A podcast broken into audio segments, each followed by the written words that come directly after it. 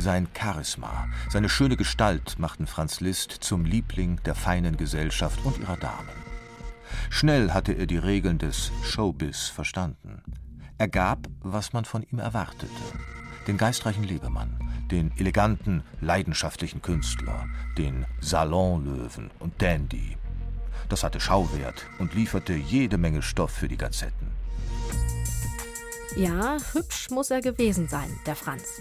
Die Haare schulterlang, fast 1,90 Meter groß, schöne Hände, also ein ziemlicher Hingucker.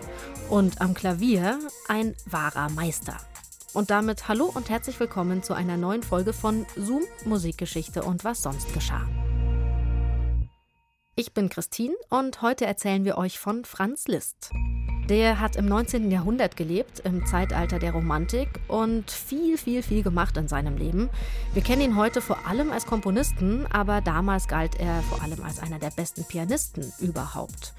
Und die Stücke, die er für Klavier geschrieben hat, die sind sauschwer zu spielen und gehören auch heute noch zu den technisch schwierigsten Stücken, die es überhaupt so gibt. Seine Kritiker, die waren von dieser zukunftsweisenden Musik oft ziemlich entsetzt und haben ihn zerrissen in ihren Zeitungsartikeln.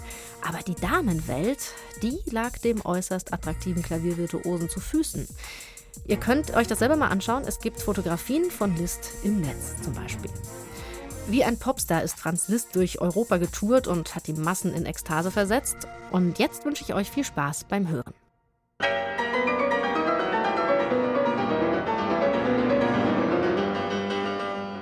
Schulterlange, fliegende Haare waren sein Markenzeichen und zerbrochene Konzertflügel. Ein turbulenter, bisweilen cholerischer Demagoge, der alles fordert, alles. Und sei es die stabilste Konstruktion seines Klaviers, denn er ist durchaus in der Lage, ein solches an einem Abend in den Orkus zu befördern. Dieses Erlebnis einer packenden Bühnenshow teilte Clara Schumann mit Fürsten von Metternich, die ihrem Tagebuch anvertraute: Man fühlt sich nach einem solchen Konzert wie zerstückelt. Die Rede ist von Franz Liszt, dem größten Virtuosen aller Zeiten. Er war der erste Pianist, der einen ganzen Abend alleine bestritt. Wenn er auftrat, gerieten selbst Leute vom Fach in Schwärmen. Und der französische Komponist Hector Berlioz, ein enger Freund Franz Liszts, stellte bewundernd fest: Jetzt vernahm man Akkordtriller, rascheste Tonwiederholungen, weitgriffige Akkorde bis zu gefüllten Dezimen, perlende Läufe in Terzen und Sechsten, donnernde Oktaven und Doppeloktaven. Das ist die neue große Schule des Klavierspiels.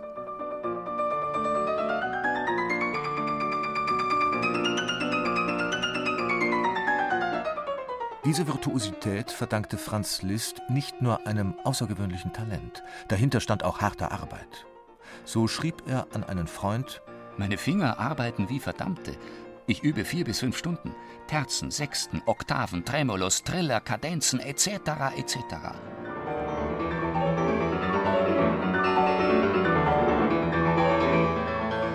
Vorausgesetzt, dass ich nicht toll werde, wirst du einen Künstler in mir wiederfinden. Liszts Entwicklung der Klaviertechnik war epochemachend. Solange er öffentlich auftrat, hörte er nie auf, an ihr zu feilen.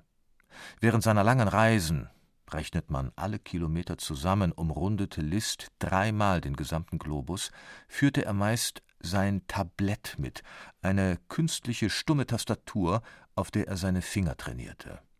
Man muss sie am Tag mindestens fünf Stunden hintereinander bewegen, meinte er, damit sie nicht erstarren. Doch Können allein machte ihn noch nicht zum Star. Es war sein Auftreten. Liszt bestieg das Podium, zog seine rehledernen Handschuhe aus und warf sie achtlos zu Boden. Nachdem er für den donnernden Applaus gedankt hatte, setzte er sich ans Klavier. Es herrschte eine Stille, als wäre der ganze Saal zu Stein geworden. Zerstreut fährt er mit der Hand über das Klavier, er prüft das Instrument, er liebkost es, streichelt es zuerst sanft, um sich zu vergewissern, dass es ihn nicht mitten im Rennen im Stich lassen, nicht unter seinen Fingern zerbrechen wird. Dann wird er warm, lässt sich hinreißen und tobt darauf los ohne Mitleid. Der Aufschwung ist genommen, folge ihm wer kann. Das hingerissene, begeistert, tief aufatmende Publikum kann seine Beifallsrufe nicht mehr zurückhalten. Man stampft fortdauernd mit den Füßen, das gibt ein anhaltend dumpfes Geräusch. Dazwischen einzelne Schreie, die unwillkürlich ausgestoßen werden. Flüsternd wird wieder Stille geboten. Die wird mühselig hergestellt, bis endlich am Ende des Stückes auf dem Höhepunkt der Leistung alles losbricht und der Saal widerhallt von einem einzigen Donner des Beifalls. Sein Charisma, seine schöne Gestalt machten Franz Liszt zum Liebling der feinen Gesellschaft und ihrer Damen. Schnell hatte er die Regeln des Showbiz verstanden. Er gab, was man von ihm erwartete den geistreichen Lebemann, den eleganten, leidenschaftlichen Künstler, den Salonlöwen und Dandy. Das hatte Schauwert und lieferte jede Menge Stoff für die Gazetten. Allein seine Kleidung. Stellen Sie sich vor, Sie erwarten Besuch und derselbe erscheint schon zum Frühstück in eng anliegenden quittengelben Beinkleidern und einem froschgrünen Frack. Vergessen Sie da nicht den Tee einzugießen? Legende sind Liszts Affären. Die vor Eifersucht tobende Lola Montes musste er in einem Hotelzimmer einsperren. Gräfinnen und Fürstinnen legten ihm Herz und Reichtum zu Füßen. Um seine Person herrschte im 19. Jahrhundert eine wahre Hysterie, für die sich sogar ein Begriff fand, die Listomania. Frohlockende Souvenirhändler machten Riesenumsätze mit List-Schnupfdosen lilafarbene Listbonbons, Handschuhe mit Listbildnis. Liebeskranke Damen sammelten sogar seine Zigarettenstummel auf, um sie an ihrem Busen aufzubewahren. Die begehrteste Trophäe seiner weiblichen Fans aber war eine Locke des Maestro. Liszt fürchtete zu Recht um seine Haarpracht. Andererseits konnte er Frauen nur sehr schwer einen Wunsch abschlagen. Da kam ihm der rettende Gedanke. Er kaufte sich einen Hund. Dem schnitt er nach Bedarf eine Locke ab und überreichte sie galant der glücklich seufzenden Dame. Mit 37 hatte Liszt das Theater als Salon Amüseur und Possenreißer, wie er sich selber empfand, satt. Zum Schock aller Fans hängte er seine Virtuosenkarriere unwiderruflich an den Nagel, wurde Kapellmeister in Weimar und komponierte.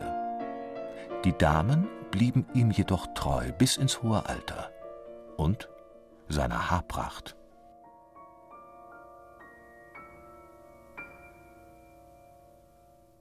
Und da war's vorbei mit der Listomania. Zumindest mit Liszt als Klavierstar. Der hatte weiterhin natürlich genug zu tun. Er ist lange in Weimar geblieben, hat dort komponiert, viel unterrichtet und ist auch viel herumgereist. Und mit 74 Jahren ist er dann in Bayreuth verstorben und dort liegt er auch begraben. Zoom, Musikgeschichte und was sonst geschah, gibt's jeden Samstag neu in der ARD Audiothek und überall, wo es Podcasts gibt. Und nächste Woche hat der Geiger František Ondřejíček ein Rendezvous mit einem Toten. Nach fast 40 Jahren wird in Parma das Grab seines Idols Niccolo Paganini geöffnet und Ondřejíček ist dabei. Ich zitterte vor Aufregung und kann den erschütternden Eindruck dieses Augenblicks nicht beschreiben, der sich aber in tiefen Schmerz wandelte, als ich längere Zeit das fast versteinerte Antlitz des Künstlers anschaute der vormals die ganze Welt mit seinem zauberhaften Bogen in Erstaunen versetzte. Warum der Geiger František Ondřejíček Paganinis Grabesruhe überhaupt gestört hat, das erfahrt ihr nächsten Samstag hier in diesem Podcast. Bis dahin macht's gut, eure Christine.